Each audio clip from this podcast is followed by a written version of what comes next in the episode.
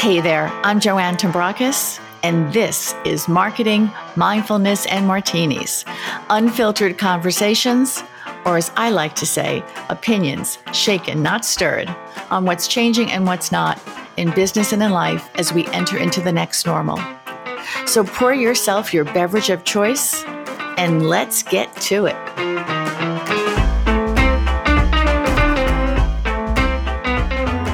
Today's guest is a marketing and communications veteran who has launched and scaled best-in-class marketing experiences for top-tier brands, including but not limited to Estee Lauder, L'Oreal, Target, and Microsoft.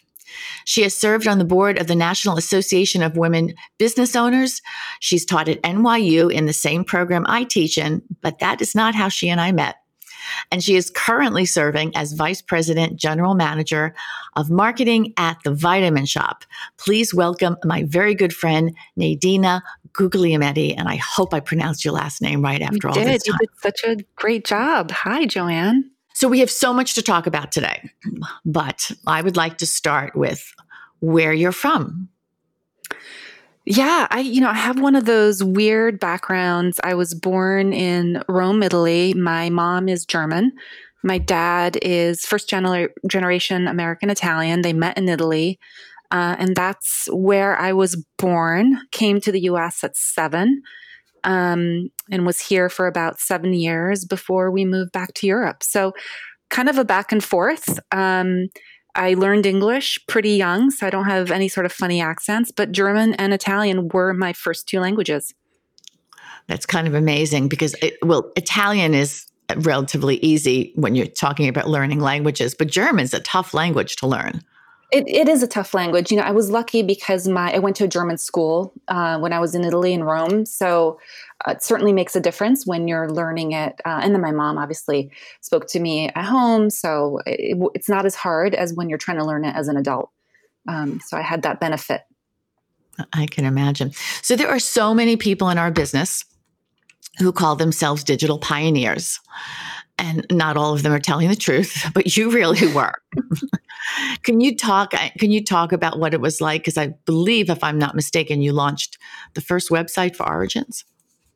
Uh, so yes, so I, I the, there was already a website up and running when I joined the Estee Lauder team, um, and at that time, it was such a. It's still a great organization, um, such a great place to work, because we were in a little bit of a bubble. The, um, Estee Lauder had a downtown office. And uh, we were working on their online division, and there were just a few of us. Um, it was exhilarating because everything we did was new and different, hadn't been done before. Uh, and it was hard because, as always, when you're trying to break through in a new channel, uh, more traditional channels uh, get concerned. They see market share going away. You know, they see an abuse of brand because we were asking for, you know, utilizing images in certain ways, and we had to cut down big, beautiful model images, which, you know, uh, was always challenging for, especially for beauty brands. I remember meeting with head creative directors who, who just couldn't believe we were asking to shrink down or cut down or do different things. Um, but it was a lot of fun. And uh, it's funny because a lot of the people that I worked with at that time are still great friends of mine um, in the business. And um, we were still very connected because it was a very, very special time to be part of the web um, and kind of in that innovation circle. Well, can, what, what year was that, just to give people oh, who are listening perspective? It was in the nineties, end of nineties. Um, so it was really at the at the, the beginning, just before the internet crashed. So I think we were all in it together before. There was a huge swell, especially in New York City, um, a huge swell of innovators in the web and internet. But there was a big bubble as well, which then, of course, burst, uh, I think, in the early two thousands. Um, big dot-com, which, big dot-com bust. Yeah, where a lot of people lost their jobs, um, for sure, in the in the business. I was lucky enough, you know, that I was working with a secure brand at that time.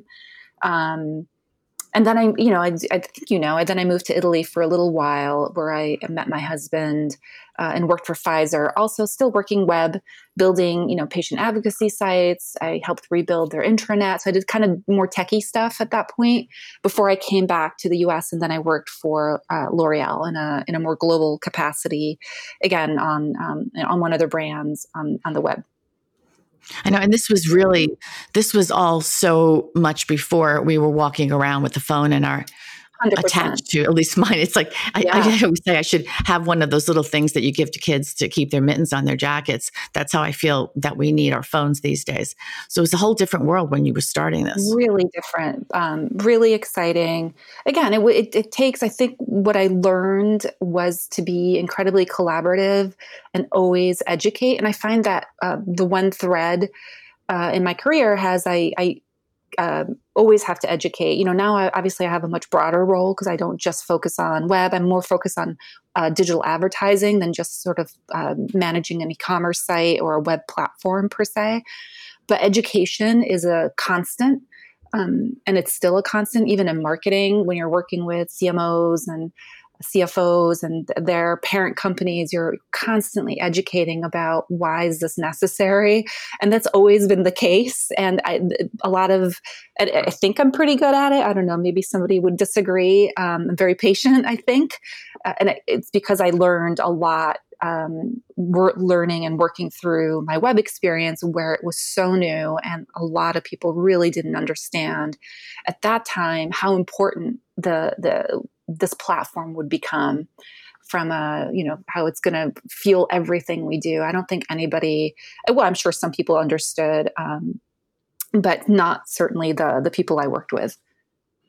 No, I, I, in fact, it's something I always tell to my students is that your job as a marketer is also to educate, because you're not always going to be speaking to people who understand what is going on. Plus things still change oh my gosh, by yes. the minute, and by especially the minute. now. And we'll talk about the pandemic, but I, you know, I, I'm a big believer. I don't know how you, well, curious how you feel about it, that it's really been an accelerant in terms of digital transformation.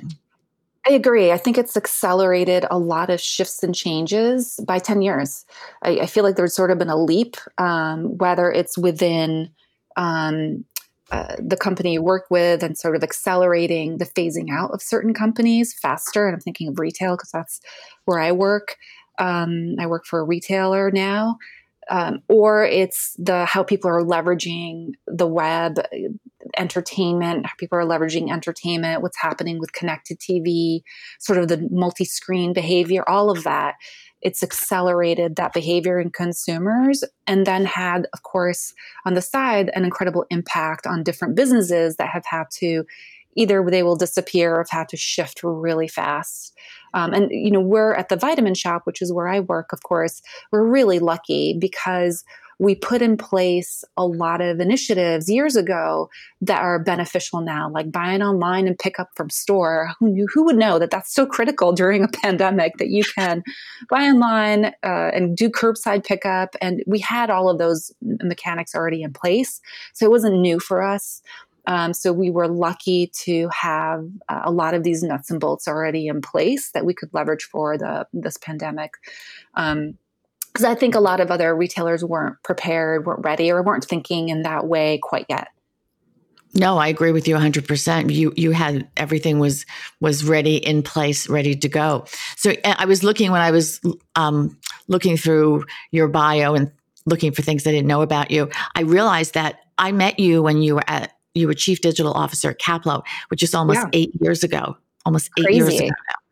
I know. Yes. I don't know. Where, I don't know where time goes. So we know you're at the Vitamin Shoppe, and part of your role in your bio says that you are overseeing omnichannel marketing. How has obviously you're ahead of the game. How do you even define? I'm curious how you define omnichannel marketing. I you know I define. It's kind of an old word, uh, omnichannel, because it's. It's what we all do. It's how people transact, where people transact on different in different channels. And by channel, I mean you're on your mobile device, you're on a desktop, you're um, or you're walking into a store. Um, so my role at the Vitamin Shoppe is really to support um, where, how our customers want to transact and making sure the brand gets in front of them. Um, so I don't run the retail organization, thank God, because that's a big job. I don't run the website. I support both, making sure that I'm influencing customers to do a transaction wherever they want to do that. And I'm influencing potential prospective customers to give us a chance and come shop with us. Um, and that's that's my job. Um, and it's it's fun because I, I do get to, as opposed to just servicing um, a website, I'm servicing stores as well, which is really, really interesting. And I love the, being able to look at customers from a lens of behavior um, and how they want to transact, because very often, you know, you do a little bit of both. There's not just one way you're going to shop. You probably walk into a store, or sometimes you don't. Obviously, during the pandemic, you're probably doing more online. And it's a lot of fun because as part of my role, I'm responsible for uh, customer insights. So I do a lot of work. My team does a lot of work looking at customers, you know, how they're shopping, what they're shopping, where they're buying, what's influencing them. Um, and I love it. It's, it's, uh, I sort of feel like I'm in, in my playground. I've had the perfect role. Um, I was going to say, as I, as I remember working with you and just knowing you uh, personally, you love data. Love data. Yes, I'm I'm a, a geek. Um, and, you know, it's it's interesting because marketing, I think, even from the beginning of digital, where data, you know, in e-commerce, data was always part of our jobs, but it's accelerated so much that you can't be a marketer and not be a good mathematician or not understand data. Um, and I always tell my my kids that t- all the time, that I would say a good fifty percent of my job is looking at data. Um, it's it's critical, and thankfully, I also really enjoy it. So, so it's, it's a good thing. I like data because it's it's so much of my job. I'm constantly looking at uh, data, and you know, luckily enough, there's so much technology now that you can get a little data crazy. So you do have to be careful not to take yourself down rabbit holes or pull data that's not necessary, and that you're just looking at what's important. Yeah, I found this when I was doing my homework before this. I found a quote that um, of yours: if you don't have clean data, you make a lot of mistakes when you send things to individuals who aren't real. Yeah, yeah. You know, Could you elaborate on that?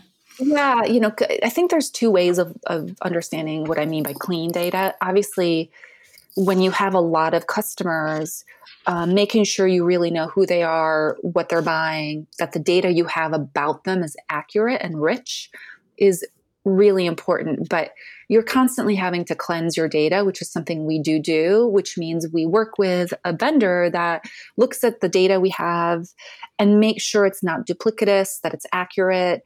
Um, and we have an amazing uh, C R M tech team at the Vitamin Shoppe that helps me with all of that. It's, it's not something I have to do personally, thank God.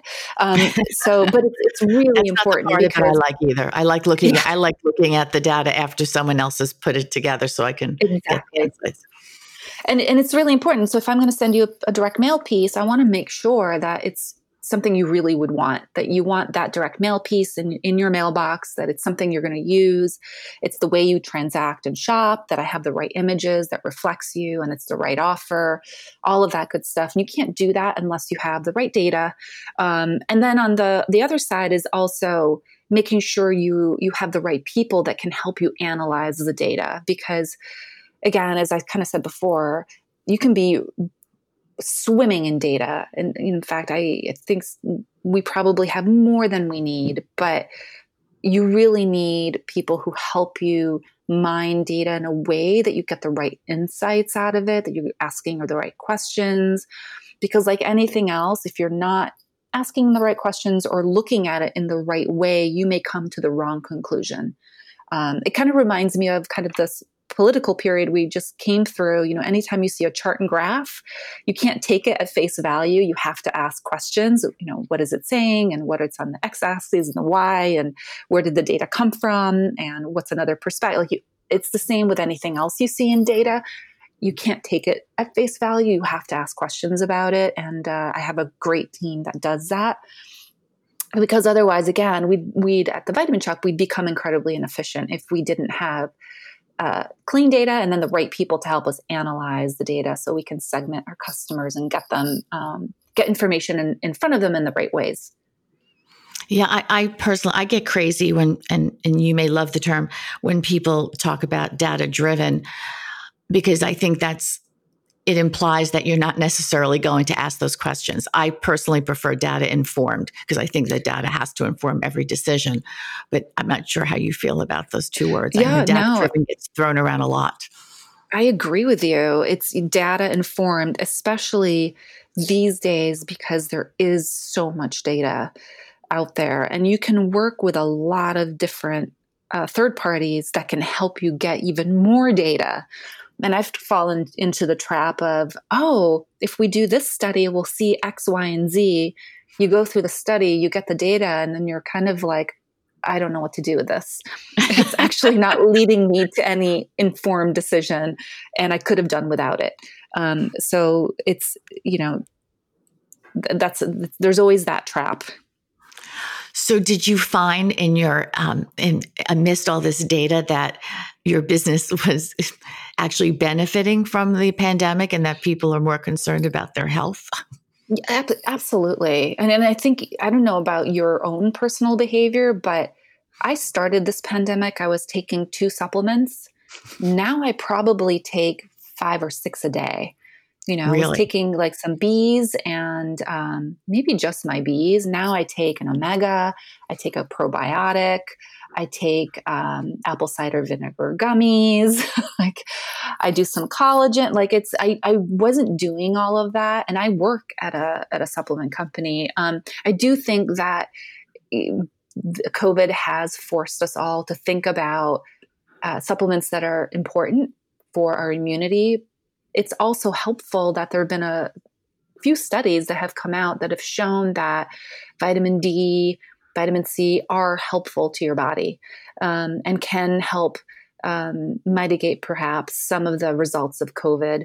I, I don't I don't have the studies in front of me, so don't take that verbatim.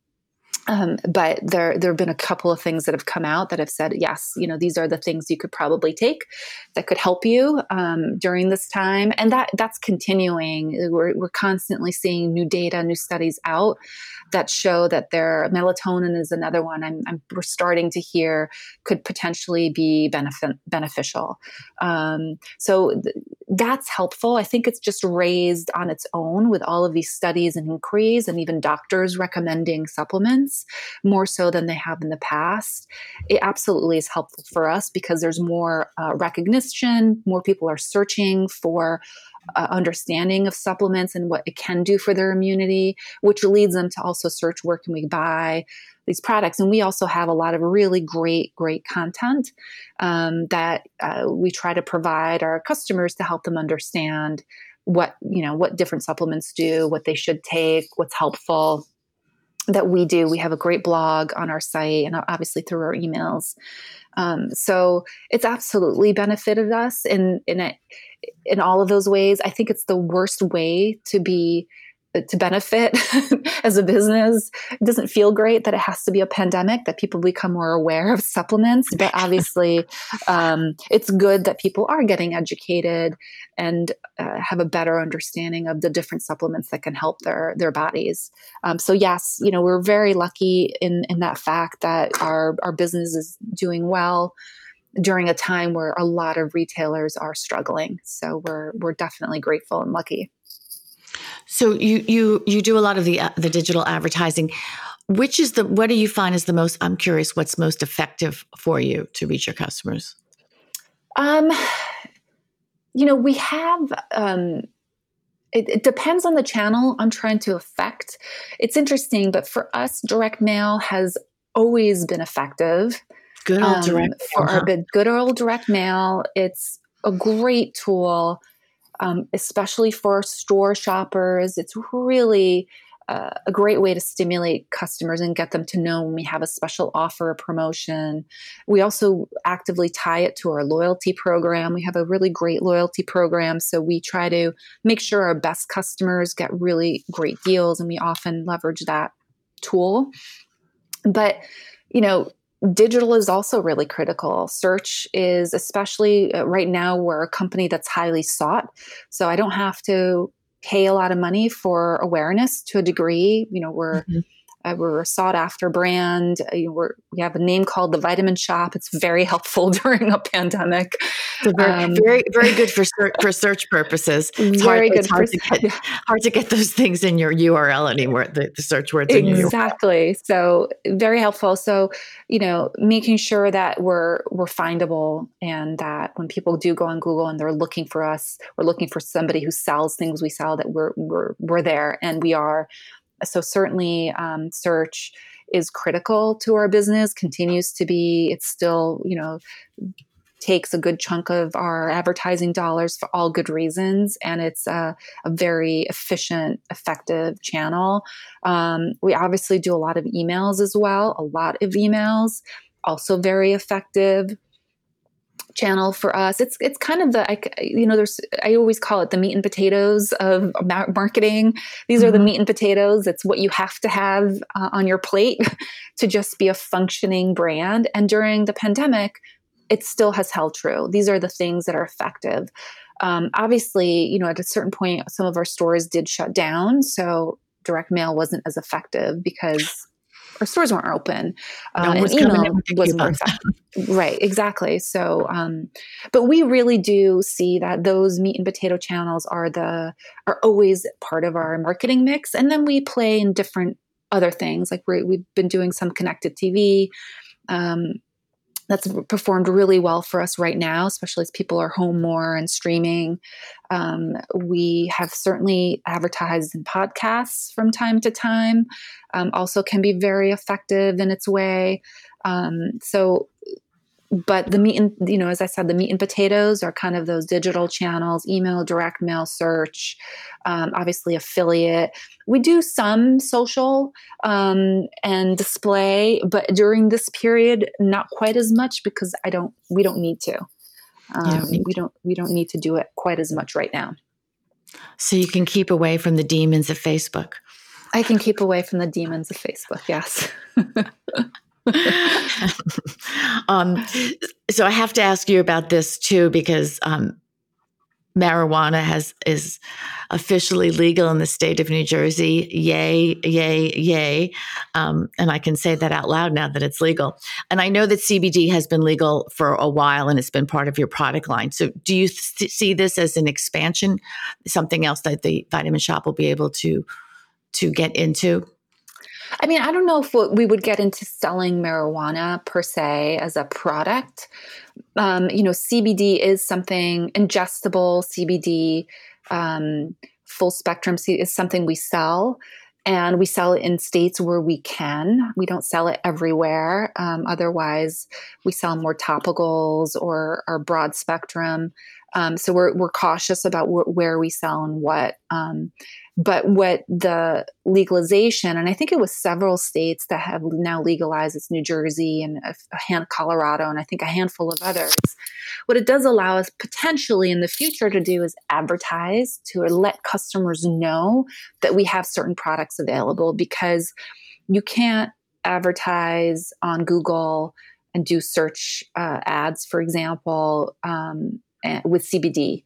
Uh, any C B D hemp products, uh, they they will not allow you to advertise, and that does make it challenging, especially when you know that there's some. We have great products that certainly offer good benefits to customers. We would love to let customers know that we have them, but we we can't. So um, uh, so I think that's what the opportunity is once the legalization. I, I would hope that, you know, some of our our larger partners, Google and and even Facebook, would change some of their rules uh, over time. Um, and I think that's that's where the benefit lies, because we want to make sure we we can let customers know if they're looking for, you know, C B D to help them sleep, for example, or a C B D melatonin gummy, that we can let them know that that's something we sell. Something to calm people down during the pandemic. Yes. Seems exactly. Like I'm not I'm not exactly sure when we're going to air this, but it's going to be within the next couple of weeks, and I don't I'm not expecting it to be over over in in, in that period of time. No, no, unfortunately. So how how have you been managing personally through this? Because this is it's nine months now. Is it nine months? It's, I think it's I guess so. And it's funny because I, I remember the day that we were told to work from home uh, early on in March. Um, I had just come back from a trip to Florida uh, the week prior, and um, wasn't really con- that concerned so much quite yet. So, and I thought it would be short term. I'm sure maybe everybody else did too. Oh, this is going to be a few months, and now we're nine, nine months later. I would say from a work perspective, um, you know, th- there are absolute benefits to working from home. There, you know, I, I'm not as crazy as I was. I'm not driving my kids everywhere the way I was, trying to balance that. Uh, even though I don't believe in work-life balance, that that mix of work and life, um, it's absolutely easier. My kids did do um, homeschooling. That was hard. Having your kids doing homeschooling and working and trying to manage that was difficult at the beginning. But there are absolute benefits to uh, even working with your partners, your work partners. Um, and the benefit is just we we all got connected more because we were, you know, you couldn't do the drive-bys anymore. It meant we have uh, many more, we just did more to get connected. We put in more meetings. We did more things together just to get people to pull. So the collaboration has been amazing. Um Ultimately, I think a mix of home and in person will be great. I think this has been a really good experiment. I'm curious to see what how it's going to change, um, how people work in the future, and how much of it will change. Um, there's still so much unknown of you know how businesses are going to react, and um, when this pandemic kind of gets to the point where we all feel comfortable that we can work in a building together. Um, but it's been a little bit of a mixed bag. I don't see where people are going to want to go back to working five days a week in any one place. And I don't think, I think companies have realized that they can save money on real estate by alternating days of the week um, and seeing yeah. how much more can get done. You know, having had jobs in my life where I traveled a lot and, you know, oh, you need, I need to go see this client in L A, and my boss would be like, fine, book a ticket. You're not going to see people doing that as much unless it's really important. There will, there's still a reason to be in person at some point, but it's going to be a little bit more well thought out, in my I opinion. I think so too. You know, I, my- I, I, I very much agree. Uh, I also wonder if recruiting people will change. You know, you can probably recruit rather than recruiting in New York, for example, where um, standard of living are much higher and you have to pay higher salaries. You could potentially recruit from a different state, um, have somebody work virtually and pay a lot less. So I, I do think that how we recruit for people may really change. Um, it, it's going to be interesting. Yeah, no, it's, it's, it's, and I'm not sure that, I don't think that's a bad thing. Um, I think, I know I was saying this earlier to someone else, and, and you and I talked about this a little bit before we got on, on, got officially on the podcast. Mm-hmm. One of the things that it's, it's revealed to me is just the pace that I was keeping. And although I would like to be able to like go out and have a cocktail with you later today, but that's not going to yeah. happen. Um, a martini. A martini, absolutely a martini. Uh, it's it made me realize that, you know, I don't know, if, I don't want to go back to that pace. Yes, do I want to be able to see people in person? Because I miss that a lot. And I think there's still a lot more you can do when you're in front of someone. There's a lot more that you can you can gauge. But the, the pace was like, wow, like I was really keeping quite a pace going. I agree. The pace was insane. And I didn't realize how insane my pace was until I got off the wheel. Um, I, I really, and I don't want to go back there either. I don't, I don't want to be that busy. Um, I, I do think this period has made us all a little bit more mindful. I'm certainly much more mindful. I'm also taking care of myself really well. As I mentioned, the, the slew of supplements I now take that I, I didn't take before, but I also go for walks. Like I try to get out in nature. I never used to do that. Um, so I, I really hope even personally that I, I maintain some of the good habits I've learned during the pandemic that I didn't have before. I do miss my friends though, you know, not being able to see uh, some of my friends who don't live in my vicinity um, is, is really tragic, but you know, Zooms around, and that's nice. But I, I do look forward to seeing my friends in person soon. Have, having the martini prepared by someone outside of yourself. Exactly. So, you know, one, one of the things that I've learned since I since I started this podcast is that a a lot of people don't drink, and I don't know how you get through the pandemic without that, but that's me. Um, and that there's not totally. as many people who enjoy a good martini as I do, but you are one of those people that loves a good martini. I love a good martini with gin, as I mentioned. I love a right. good dirty martini. Uh, I love Stanley Tucci's martinis.